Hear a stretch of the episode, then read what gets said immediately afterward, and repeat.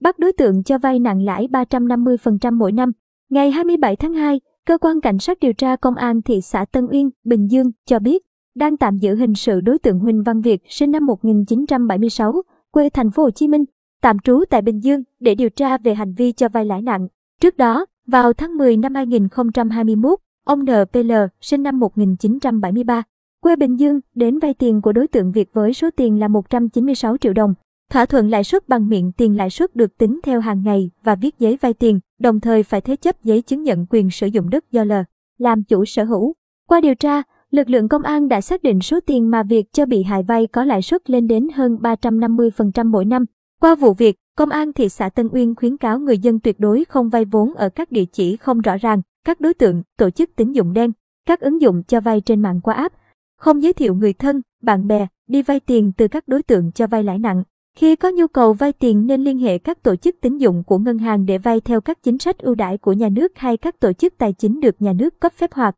động. Khi phát hiện các đối tượng có dấu hiệu hoạt động cho vay lãi nặng, tín dụng đen cần nhanh chóng thông báo cho công an xã, phường nơi gần nhất hoặc công an thị xã Tân Uyên qua số điện thoại 02743 656 254 để kịp thời điều tra, xử lý.